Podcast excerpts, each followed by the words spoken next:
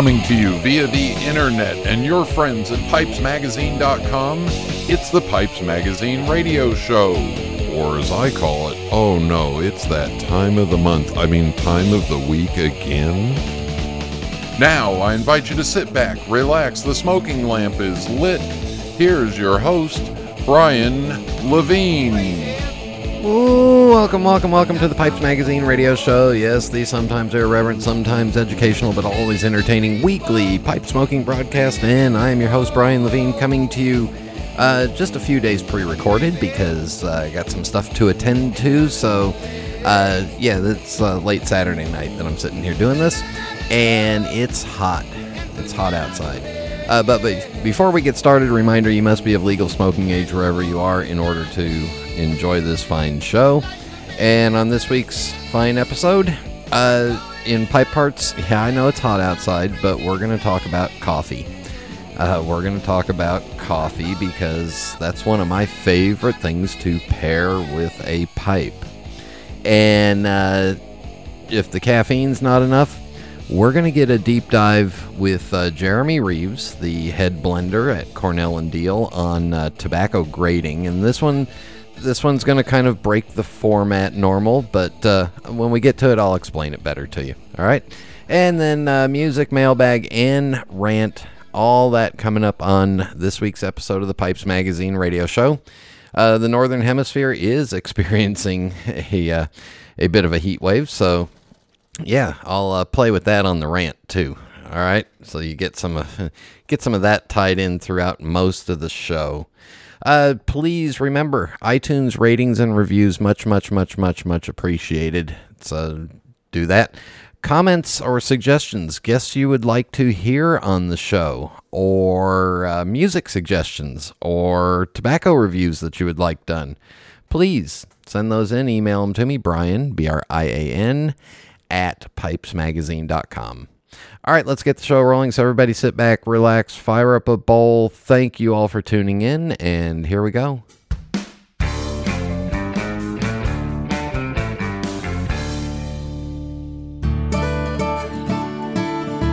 This is Phil Morgan, General Manager of Missouri Meerschaum Corncob Pipes in Washington, Missouri. Our mission since 1869 has been to produce great smoking pipes that anyone can afford. We guarantee our pipes won't be your most expensive, but they just might be the ones you smoke the most. At Missouri Meerschaum Company, we don't just sell our corncob pipes, we grow them, make them, and smoke them. Missouri Meerschaum, Washington, Missouri, since 1869.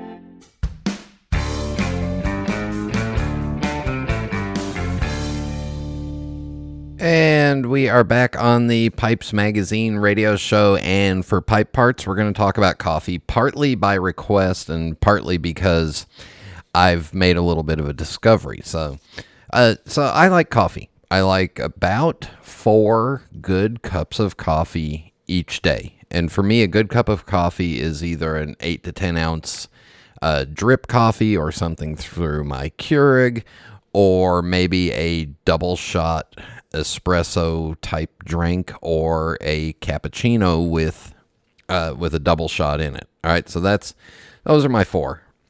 Um, now I have worked and worked and worked and refined my process for a cappuccino, and here's the equipment that I have. I have a uh, Carezza uh, espresso machine that's got a steaming wand on it. I think it was about $300 $300. All right. So all it does is it just makes a single shot or a double shot. And it's got what's called a semi pressurized pod. So it's kind of cheating, but not the cheaper end cheating. So it does allow for some, uh, yeah, some modification manually. Uh, I've got a burr grinder. Both I've got two actually. I've got one that's electric and I've got one that is a hand grinder. And the trick to a really good espresso based drink is to freshly ground the coffee beans. Whatever kind of coffee beans you're going to use, freshly ground. Now, in my espresso based drinks, which are the, the cappuccinos, or just a uh, just a long shot espresso, which is a double shot, about four ounces total. So a little bit more water. Uh, the uh, I prefer an Italian roast or a French roast. Both dark roasted, both lower in caffeine, but both bolder in flavor. Uh, now, for the cappuccinos, I have learned how to steam almond milk and get it to give me a bit of a frothy head. Uh, the trick is for the first, uh, you know, you, you, pour in the amount of milk that you want to add to the add to the liquid. So I might do a, a two ounce pour of a two ounce shot of espresso, and then I'm gonna probably steam up about five ounces of milk because by the time you add the steam to it and everything, that's the mixture that I like. Um, I use an unsweetened vanilla almond milk, lower in calories, uh, lasts a lot longer. The sweetened almond milks don't last as long, and they're a little more calories. Uh, I don't really detect a taste difference, but I can say that when I did play with the sweetened almond milk, well, it uh, it does froth up a little better. I think it's the sugars in it. But the trick t- that I've found is when I'm starting to froth, I'm bringing the frothing wand uh, just below the level of the milk and then back up, and below the level of the milk and then back up, below the level of the milk and back up. So I'm just really frothing the top until I get a good head of fro- of foam on the top, and then after probably about 10 15 seconds of going up and down just below the level and back up then I bury the uh, the wand all the way down into the bottom of the milk at an angle, and I let it steam down there until the outside of the frothing pitcher, the little metal one, gets so hot that I can't that I don't want to touch it anymore. And by doing that, now I've got about six six and a half ounces of liquid and foam. Uh, and then I pull, you know, stop it, pull the wand out, and then I just tap the uh, the frothing container on the counter uh, about two times, and that just seems to help solidify the uh, the foam. And then take your shot, pour it into the cup, and take the foam and or take the milk and pour it in, and you get a good frothy. Uh, you get a good frothy home version, not a barista version. All right. So there's there's how I've done it. Um, coffee wise, I wanted to talk about one that I think is perfect for summertime. And it's perfect for the afternoon cup or maybe a cup of coffee after dinner. It's one called Tanzanian Peaberry, and it's a little, it's a medium roast. Uh, it can be a little more uh, on the. You can get one. You can get some that are a dark roast, but again, it's more of a medium roast. It's more of a lighter flavor than either the French roast or the Italian roast that I might have in the morning. You know, those more bolder flavors to get you going. Uh, during the summertime, I try not to. I wouldn't want to drink the Tanzanian peaberry with a straight Virginia because the Tanzanian peaberry's got some light, kind of a, a fruity floral and a little bit of a chocolate to it. So it's a little more of a lighter summertime flavor coffee that I enjoy in the afternoon. Works well with my Virginia Periques because the Perique's got a little fruitiness to it, so it works well. And again, in the morning this time of the year, um, you know, I'm smoking my Virginias, which are just straight and you know sweeter Virginias, and those go fine with just the dark roast or the French roast or whatever I'm whatever kind of coffee I'm drinking. But if you get a chance, try the Tanzanian peaberry again, freshly. You know, get the beans if you can and grind them fresh. I use the burr grinder for the uh, and I run it through the uh, Keurig machine, so I change the grind on it so it's a little more coarse. Uh, but I've found that Tanzanian peaberry and I'm really enjoying it, especially with the fact that I've got the burr grinder and it's electric and I can do it relatively quickly. And it's just a good, it's a good summertime coffee, good way to end the, uh, you know, for the afternoon or for the evening or like uh, two hours ago when I decided that I was to, that I had to sit down and do this show. I brewed up a cup of Tanzanian peaberry and off I'm going. Uh, probably a little higher in caffeine content. All right. Okay, so that's it. Coffee, cappuccino, and Tanzanian peaberry. Those are the two uh, two big revelations. And yes, I still enjoy my coffees all during the all during the summertime, and might slip a cup of tea in there too because I'm trying to drink a cup of tea a day. So there you go. And in just a moment, a uh, bonus discussion with Jeremy Reeves. This is Internet Radio. Since its beginnings in 1876, Savinelli has become more than just a pipe factory. It's become a lifestyle. From sourcing the finest Mediterranean briar and partnering with local artisans to acquire unique accents, to expanding their catalog each year with new, innovative series, Savinelli produces high quality Italian pipes that serve as a reflection of your individual tastes. With a portfolio that ranges from rugged designs fit for the outdoors to elegant pieces destined for black tie galas, Savinelli is more than a mark. They're a way to help you make your mark. And we are back on the Pipes Magazine radio show. And before we get to Jeremy Reeves, what you are going to. So, all right, here's the secrets. Uh, when Jeremy and I do these, I gather five or six questions, and we usually get on and record for about an hour, and we break them all up and use them for uh, you know for future segments. So, uh, what you're about to hear, I think, might have been recorded um, three months ago. Uh, but anyway, these are this is a two-parter, and it's from, and you'll hear the details of it. But it's a two-parter on tobacco grading, and it's from the industry standpoint, and then from us as consumers. And I thought it was important to play these together, important enough to kind of break that, uh, break the normal formula. So here is uh, part one, and I'm just going to play it just the way we recorded it. Not going to, you know, not going to try to hide anything from you. Uh, but here's part one, and then we'll go to a break, and then we'll come back and we'll have part two, and you'll hear that all just kind of interrupted like it was a whole bunch of, like it was a couple pipe part segments. So here we go. We are back on the Pipes Magazine radio show, and for Pipe Parts, joining us is the head blender of Cornell and Diehl, Jeremy Reeves. Jeremy, welcome back to the show. Oh, thanks, Brian.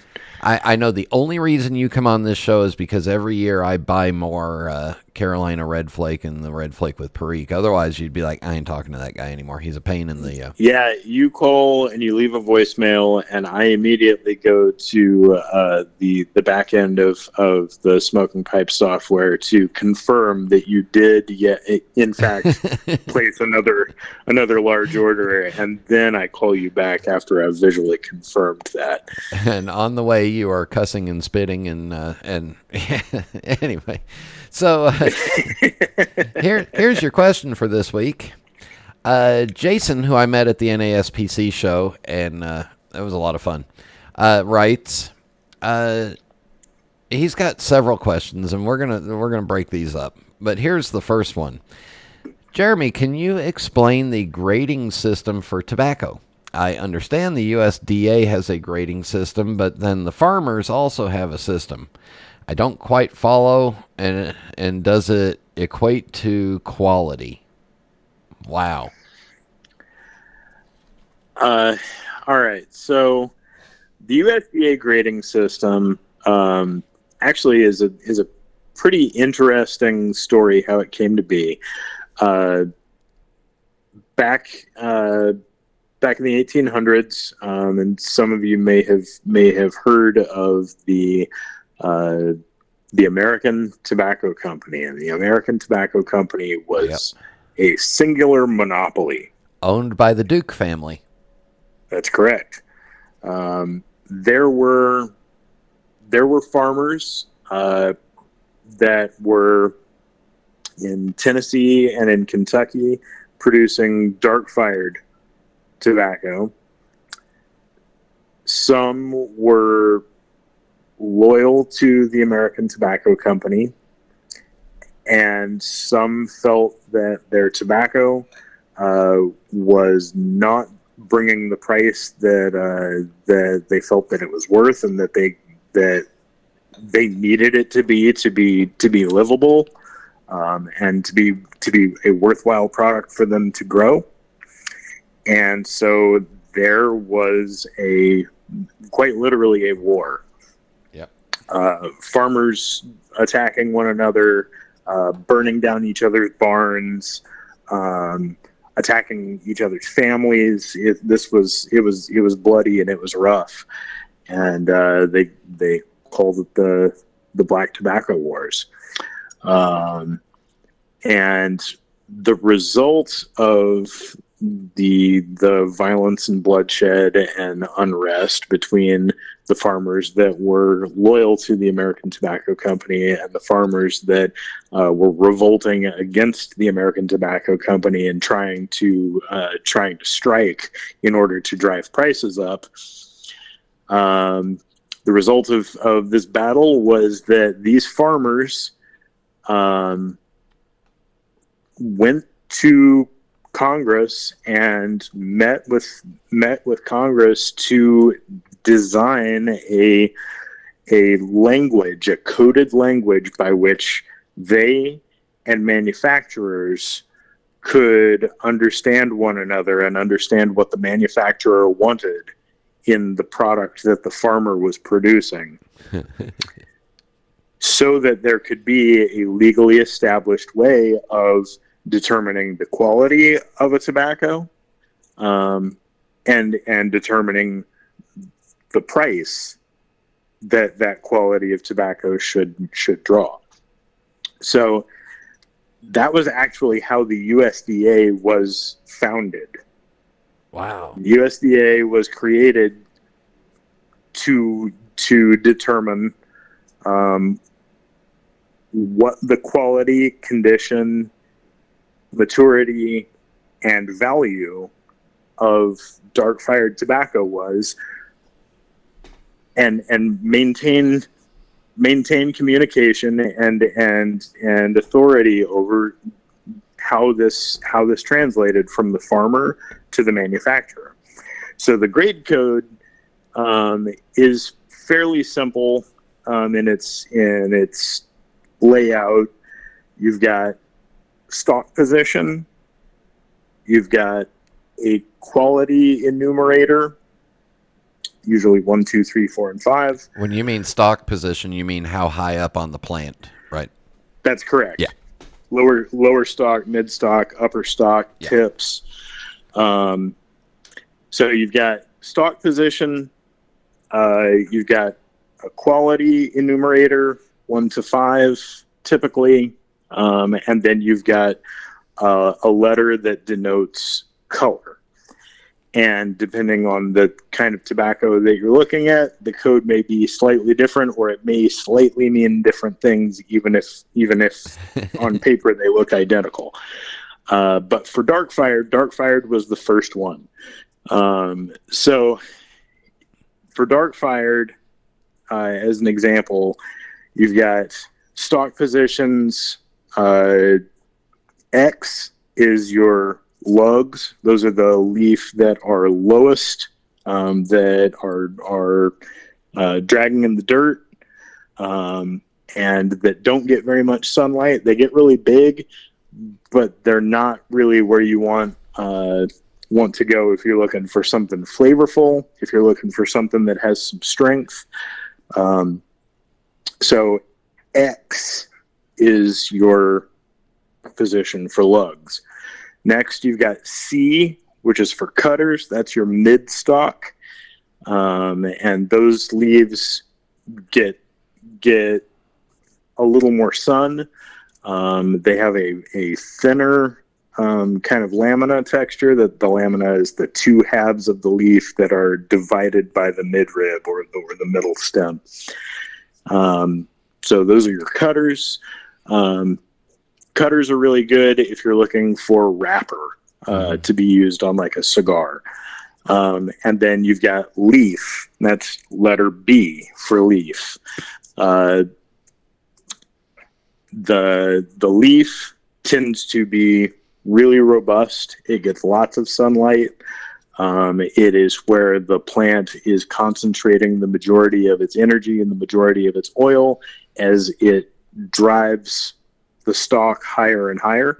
Um, so the upper leaf positions are mm, typically most valued um, for flavor. The mid stock positions are most valued for aesthetic.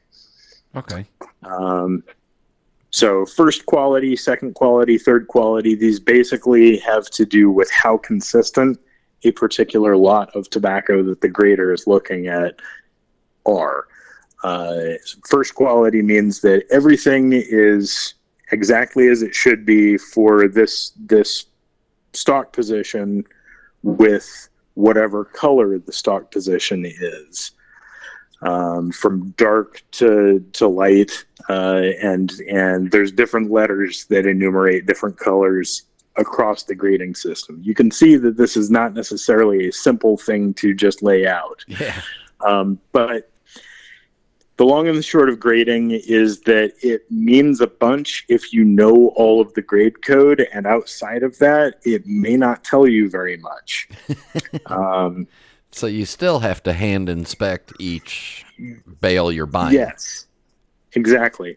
So the grade codes, the grade codes are really useful, really valuable if uh, you're a farmer who is looking at a, a crop of tobacco or a, a lot of cured tobacco that has been lost in a fire or damaged by a hailstorm or a hurricane and you need you need to file an insurance claim on it Okay. that helps to establish what the value of the crop would have been if it had been in the condition that you could have brought it to market. Um, it's really valuable if you are a contracted farmer and the the wholesaler that is contracting you to farm or the manufacturer if you know it's somebody big like JTI or uh, Philip Morris um, or RJ that they can tell you exactly what they're looking for and then you as the farmer buy the seed type that that is best suited to produce that that type of tobacco. You've got a grade code that they've told you is what they wish you could grow an entire crop of and of course you can't grow an entire crop crop of one particular grade code because as we started out talking about the first part of a grade code system is the stock positions. So you're going to end up with some of what they might be looking for in terms of stock position, but you're also going to end up with things that are higher and things that are lower, probably. Um, color, same way. Color is a, a variant, um, and so and so knowing what the colors are and knowing the grading system as the farmer helps you to, after the crop has been grown and and cured, sort everything so that you can maximize the number of bales that fall into the correct stock position and correct color spectrum that the manufacturer who commissioned your crop in the first place asked you to grow. And there might be a little fudging on that, but not too much fudging on that because if you fudge too much, you get caught and then you get the manufacturer or whoever's buying it pissed at you. That's right. That's right. Um, now, used to be, uh, used to be there was a man, uh, Bobby Wellens is his name. He still he still works for the USDA. Uh, he works in their marketing program, and he teaches everybody who who takes grading course classes. They're being taught by Bobby Wellens. He used to be uh, a a traveling agent for the USDA that would go around to to assess tobacco crops and uh, actually actually say this is this grade of tobacco. This is what this manufacturer owes you. Um, and and he would he would kind of be there and present a lot of times during during market.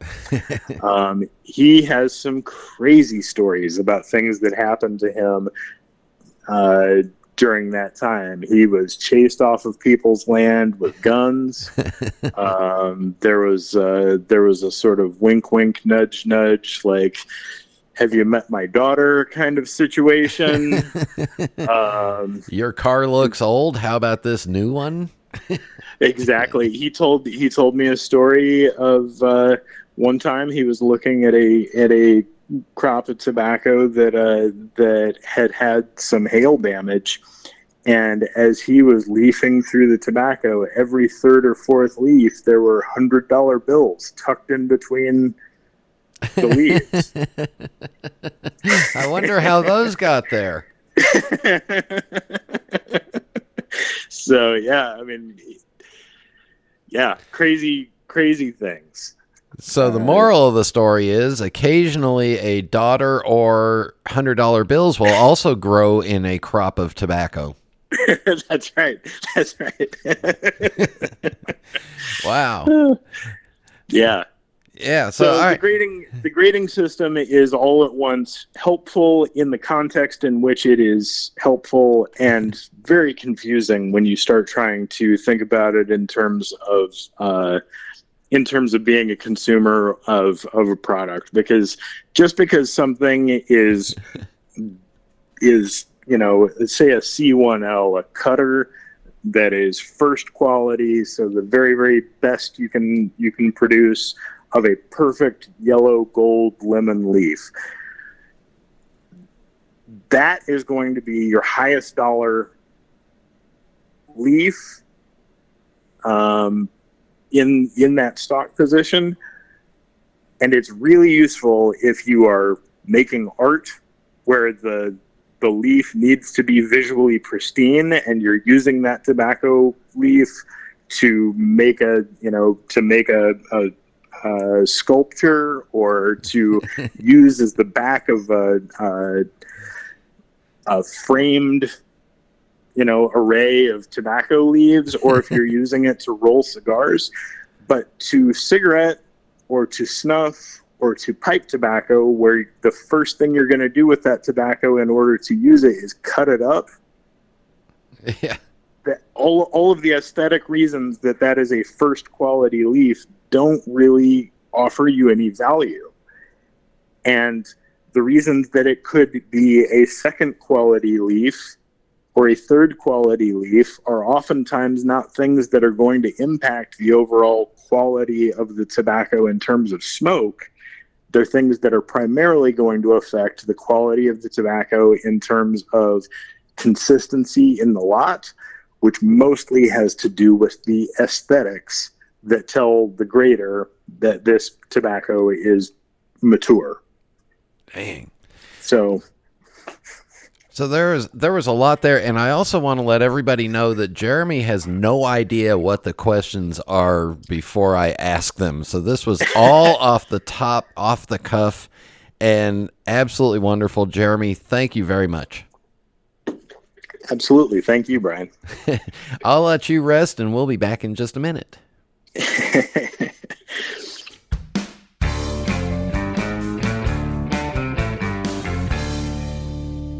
For over 150 years, Peterson has welcomed all pipe smokers.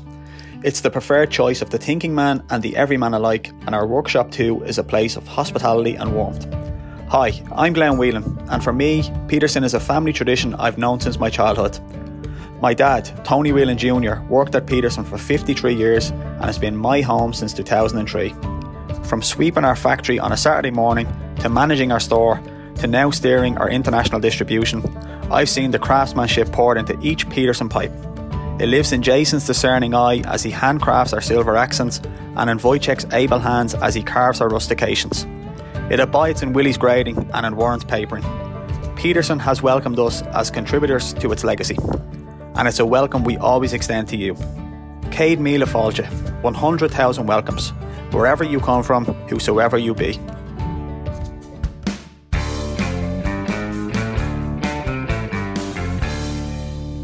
And again, we are back on the Pipes Magazine radio show. And no, you're not going crazy. You are hearing multiple pipe part segments, but I thought that these two were important enough to put them together. And I hope you enjoyed the first part. And now here is the second pipe parts segment. That again, I think they are so important to keep them together in one show that we're featuring them all together. So here you go. We are back on the Pipes Magazine radio show, and joining us for Pipe Parts again is Jeremy Reeves of Cornell and Diehl. Jeremy, welcome back. Oh, thank you so much, Brian. All right, so th- this is kind of part two of the previous question from Jason um, about uh, about tobacco grading that turned in hundred dollar bills in there. Um, here's here's kind of part two to it. Okay. He asks what inherent qualities are being measured, observed, and and etc. when considered purchasing particular tobaccos. So the first question was kind of on the growing side in the USDA. Now we're on the buying side from your side or from the people that you have out there scouring the world for tobacco for you. Um, what inherent qualities are are you looking for? Well, it depends on the tobacco in question, uh, the style of tobacco in question, um, and it depends on what my needs are for uh, for that tobacco. So, um, you know, the things that I tend to look for uh, are if it is a flue cured tobacco or if it is a dark fired tobacco. I'm interested in uh, what stalk position, what color. Uh, I'm interested in the percentage of sugar in the leaf. Um, and I'm interested in whether or not the tobacco has been threshed. Um, in other words, removed from the center stem, uh, because whole leaf uh, is more difficult for for the blender to deal with, um, and it takes a long time to hand strip tobacco, and we can't hand strip everything. If we did, we would never get anything done except hand stripping tobacco. and you'd have very um, sore hands. Eh, right. Um, so you know, if if I'm looking for flue cured or fire cured tobaccos, those are the main things that I want to know up front. Um, I'm I'm looking for typically uh, Virginias that are high in sugar for the color spectrum that they fall in. So if I'm looking for bright Virginia, uh, I find myself looking at Canadian leaf primarily because uh, the way that they the way that their weather is and the way that they uh, grow um, the the bright crops, they consistently have sugar levels that the U.S. farmers just simply cannot cannot replicate. Uh, U.S. bright, it's common to see, you know, 15 to 18 percent.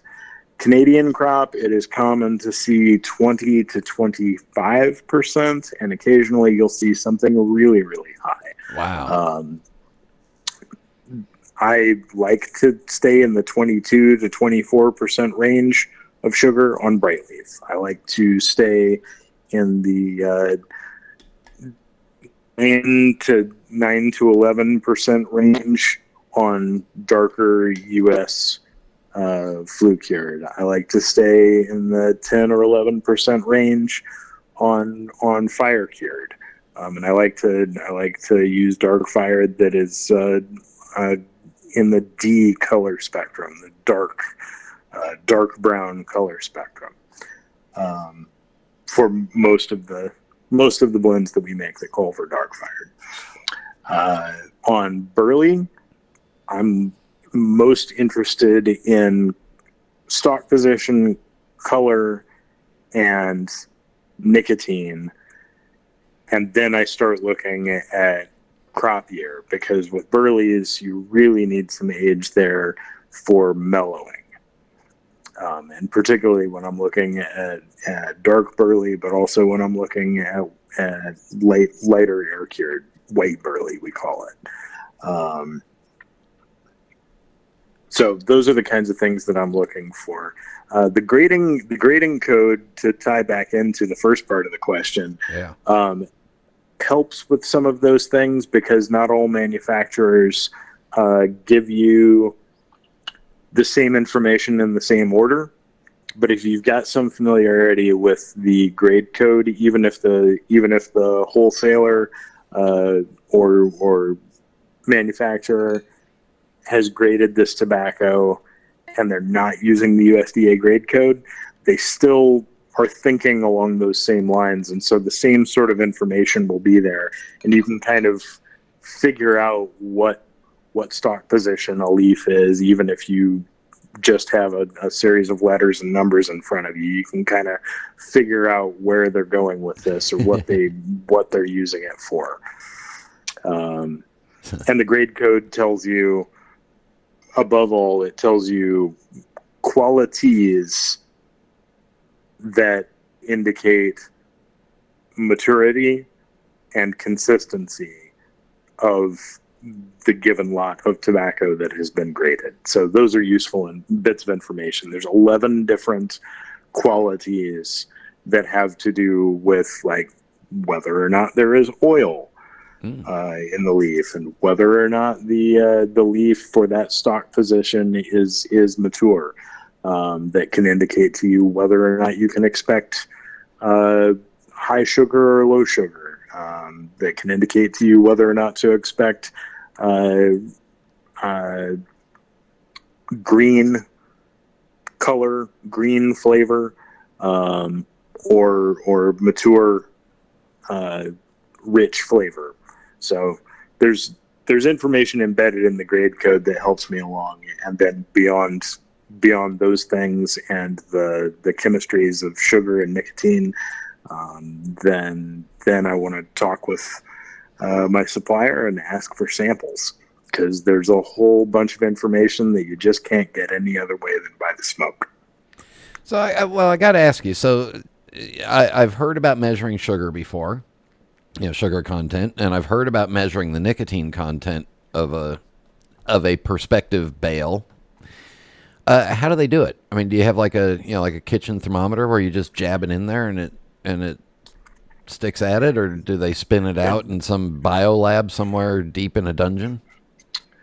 Um, so most most of the uh, the tobacco dealers use uh, global labs um, in Wilson, North Carolina, Okay. uh, because most of those companies have headquarters in Wilson, yeah. um, or at least have buying stations that are headquartered in Wilson. Or at least know how to and- FedEx it there. What's that? Or at least know how to FedEx it there. or at least know how to FedEx it there. That's right. And so, because most of the the leaf dealers use Global Lab, um, and also uh, the FDA uh, uses Global Labs for a bunch of things, and also uh, a lot of other uh, industries use global lab they are they are kind of a standard lab to to send stuff like that to Wow. um, and they're they're located locally for for many of these dealers and many of the farmers so um, so it's all done in a lab they basically uh, grind up grind up a sample and uh, then are using a mass spectrometer Huh. um, to determine the, the chemical makeup of, of the tobacco, specifically honing in on nicotine for the nicotine test, and specifically honing in on sugar for the sugar test. Would this also uh, would Global Labs also get stuff from overseas before it was purchased? Um, I'm sure that they do. Uh, I know that uh, I know that a lot of manufacturers of of tobacco do use them uh, for their chemistry testings. So if, so if Greg Pease tells you I've got a new uh, yeah, I've got a blend but it's got some bizarre super high quality Turkish or oriental leaf then you know that might have been tested by global labs, and then you you'd know basically the sugar and nicotine content of that, which the sugar content should be pretty low, but uh, but that that rare Oriental might have gone through there too. Yeah, that's true. But uh, the the way that Greg is developing his his blends is with leaf that we have on hand. Ah. So So then you um, call Greg and say, Greg, I got this really cool thing. Yeah, exactly. Here, I'm sending you some. See what you can do with it. That's that's right. Aha. So Greg's slipping you the hundred dollar bills in between the leaves, trying to get the good stuff. I got it. It's the circle of life. So yeah, when we're when we by the time we have tobacco in house, we already have you know we have all the information on it, and I've I've seen enough to ask for a sample of it, and then I've assessed it and done a couple of experiments with it blending wise to make sure that it works for whatever I'm wanting to use it for, mm-hmm. and then we've bought some. And you've got your feelers out all around the world looking for, you know, whatever this good stuff is or whatever stuff that That's- you're, you know. That's right. And then every once in a while you get an email from a guy that says, Hey, I know you're not looking for this, but I ran across this and wow. Yep, that's right. That's exactly right. And then you're like, I don't know what to do with it, but it's good. Let's buy it. Yep. Well, that's perfect. Jeremy, thank you very much. All right. Thank you, Brian. We'll be back in just a minute. Take a look at your pipe rack. Are all those briars and mirrors constant companions in your rotation? Or are there some that you gravitate to more than others? Are there some that you simply don't smoke anymore? Through SmokingPipes.com's estate trade program, you can transform those underused pipes into immediate cash or store credit. Just send us your pipes and we'll unpack, inspect, and evaluate them based on extensive market research and over 20 years of experience. Then we'll contact you with a detailed offer for your choice of cash or store credit, valid on any items in our vast selection of pipes, tobacco, cigars, and accessories. If you're not happy with our quote, we'll return your pipes free of charge to domestic addresses. It's that simple. Join the thousands of Smoking Pipes customers who have benefited from this program and start your trade today by contacting us at 888 366 0345. That's 888 366 0345. This is Internet Radio. And we are back on the Pipes Magazine radio show. Yes, now it's really me back. Um, all right, so again, what you heard was intended to be two separate pipe part segments, but after listening to them, I thought, you know what, there's such good information in there, and it's so focused on the leaf itself that, you know what, let's play them together, play them as the featured guest. So if you were confused by what was going on, yeah, sorry. Um, but again, just you know, Jeremy just giving so much of his knowledge and experience and giving you a glimpse into what it is, you know, what it's like on the buying end and on the grading end of tobacco. I mean, it spends a lot of time just sourcing tobacco. And uh, so, and again, so the way Jeremy and I work it is I get, you know, I gather up five or six questions and he has no idea what they are. And we just sit down and we start recording and we spend usually about an hour of his time. And, that, and that's the other thing that I want to mention is that Jeremy, as busy as he is, he is so giving of his time that, you know, really, if you have a question, you can pick up the phone and call Cornell and Diehl and, you know, he'll take time out of his day to, to talk to you. So, uh, that's what the tobacco industry is about. All right, so for music, um, I believe I've played a segment of this before, but this is uh, my friend, Professor Composer Dan Locklair, and it is summertime. And we've and the first time I think we played this was when the show was a little shorter in format, so that's why I might have trimmed it down. But this is the full movement number four of Dan's uh, Symphony of the Seasons, and this one is Summer.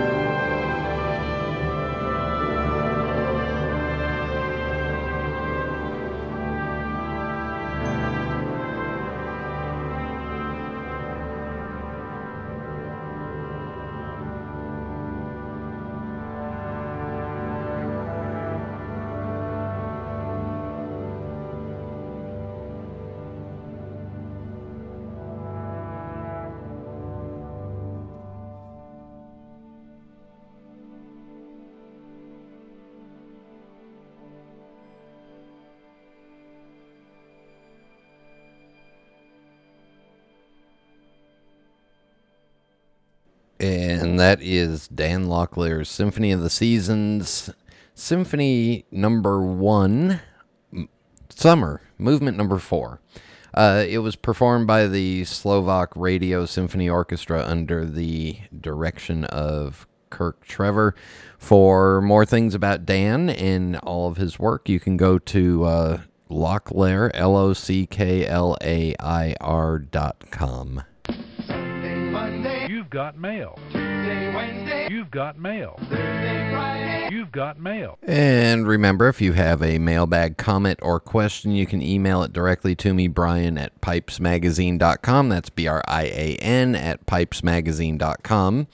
Or post it on the Pipes Magazine radio show page, uh, just like Dino does every week. And going back to uh, last week's show with Fred Janusik, the uh, I guess the fourth and final installment. Uh, Dino says the perfect coda to the stories with Fred conversations. I thoroughly enjoyed these visits with my friend and Zoom buddy. He is one of the nicest guys I know. Whoever suggested the music, good on them. Uh, and I'll interject right here. It was Eric Vanderpool who uh, suggested the music, and I believe it was on the uh, on a Zoom thing with the Virtual Pipe Club. Uh, and then uh, Dino goes on to say, Willie and Trigger are so great together. Willie gets such incredible sound out of that beat up old Martin, and we sometimes forget what a terrific guitarist he is. You can always hear the sound of his idol, Django Reinhardt, in his playing. Excellent music choice. Thanks for another always entertaining show, Dino. Dino, you're welcome. Yeah, that I, I was impressed by that. Uh, and now Casey Ghost says, uh, a really good discussion on what to look for in older Barlings and Comoys and Sasienis. A newbie can easily pass them by looking for something that's flashier and has a more modern look, but they are making a mistake. Uh, Fred's stories continue to enthrall me. He can come back any time to capture our imagination as he takes his walk down memory lane. As a guitarist, Willie Nelson is a pretty good singer. His Martin N20 guitar, which is a guitar more suited to playing classical music as to playing country music, is a legend in the business. As a songwriter, he is extremely talented, as evidenced by Crazy, Family Bible, and many others. He supposedly came into Faron Young's office one day and offered to sell ownership of Crazy to Faron for $1,500. Faron said no, but I'll loan you $1,500 and you can pay me out of your first royalty check. Willie is not the best businessman, but he is a hell of a musician and singer. As for the song played, I didn't care for it much because it was played as an instrumental that at long last turned into a song. Opera overtures are not as long as the lead in was for this song. yeah, that's what I thought was kind of cool about it, but it was a long intro. so, thanks, Dan. Uh, and then Bryant Malone writes, uh, Greetings, Brian. I'm very happy to hear that J- the JDRF auction is going well. Kudos to Steve for hosting these items and generously donating as well. I really love listening to Fred talk about his enthusiasm for pipes and the people who smoke them. They really don't make uh, they really don't make men like that anymore, and we're lucky to have him around. Your information on English estate pipes was extremely helpful as I intend to add as many of these classics as possible to my burgeoning collection. I feel much more confident now navigating the rough waters of the estate pipe market. I would uh, thank the person who suggested the musical piece by Willie. He's one of my favorite country singers, so thank you, mystery person, Eric Vanderpool. Uh, the guitar work in that song was really impressive and it was a great listen.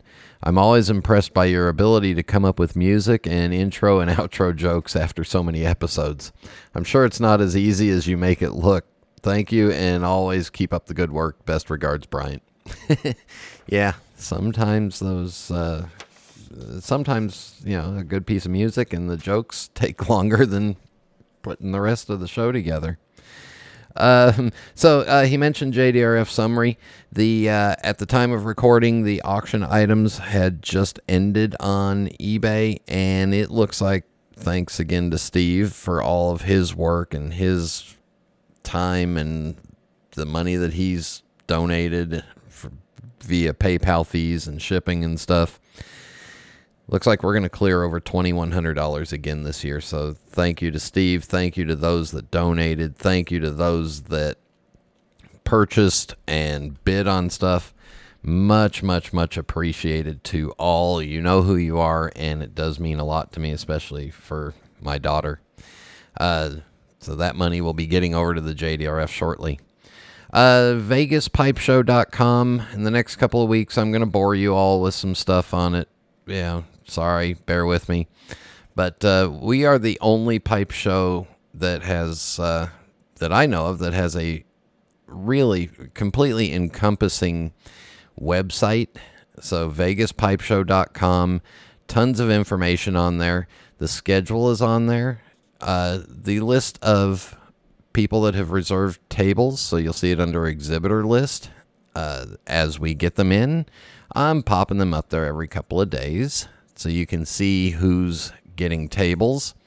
The other thing that's new is what we're calling the social media studio. It's not really a studio, it's a couple tables that'll be set up towards the front of the room.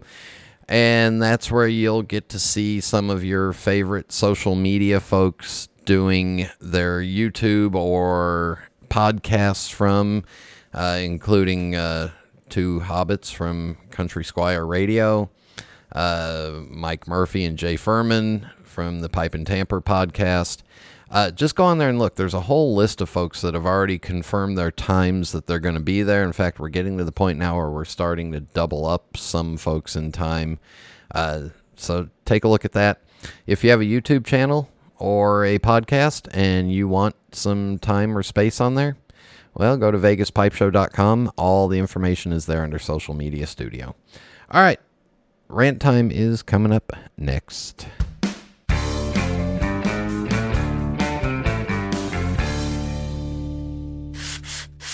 There's nothing quite like working in my shop or smoking my genuine Missouri Meerschaum corncob pipe, an American legend since 1869. It's the coolest, smoothest pipe I've ever owned. Check them out at corncobpipe.com. Hi, I'm Jeremy Reeves, head blender of Cornell and Diehl. We know pipe smoking is a personal journey. That's why our small team of blending and production experts take a personal approach in every step, preparing tobacco products just for you. We source top quality leaf through the personal connections we've made around the world, hand blend that leaf, and carefully package each 10. Each product, from special releases like our small batch line to our most popular mixtures like Autumn Evening, are made right here in South Carolina by professionals dedicated to providing the finest of smoking experiences. Lighting up a pipe is an exploration through evolving flavors, thoughts, memories, and even dreams. From our hands to yours, Cornell and Diehl tobaccos are your passport for that voyage, provided by people who, like you, value the journey.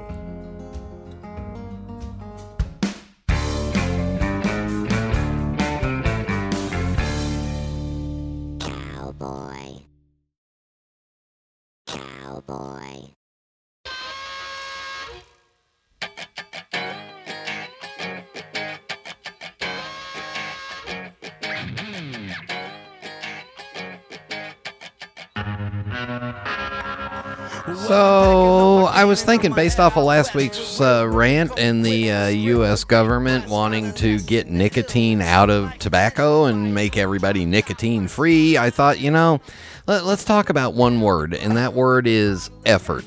All right? You only have X amount of effort. A government only has X amount of effort. A company only has X amount of effort that they can put out. We as people have only an X amount of effort that we can put out. We have things that we have to prioritize as more important than others. For example, if you look at your house and you've got chipped paint on a wall, you're not worried about that if your roof is blown away, are you? No, fix the roof first.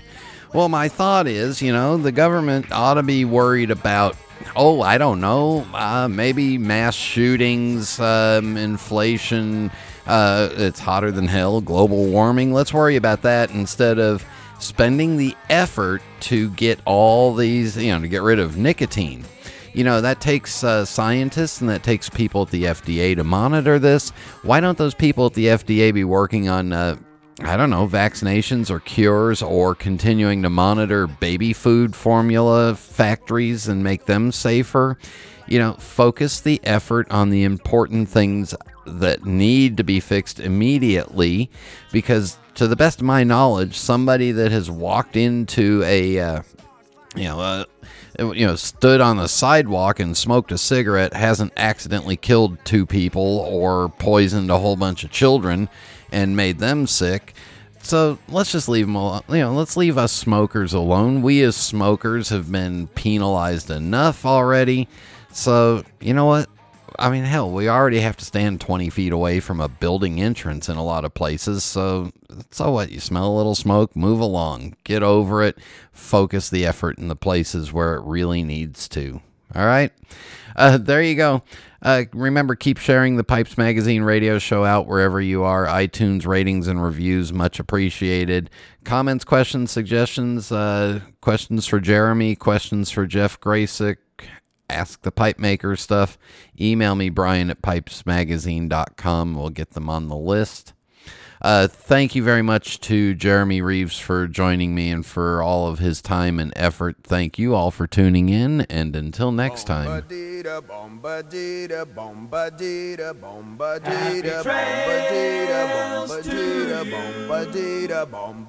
Until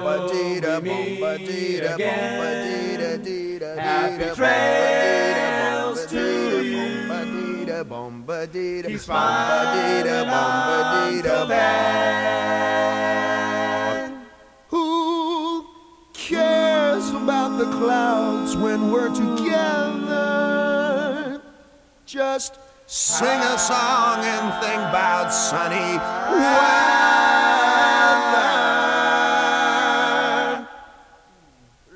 Happy trails to you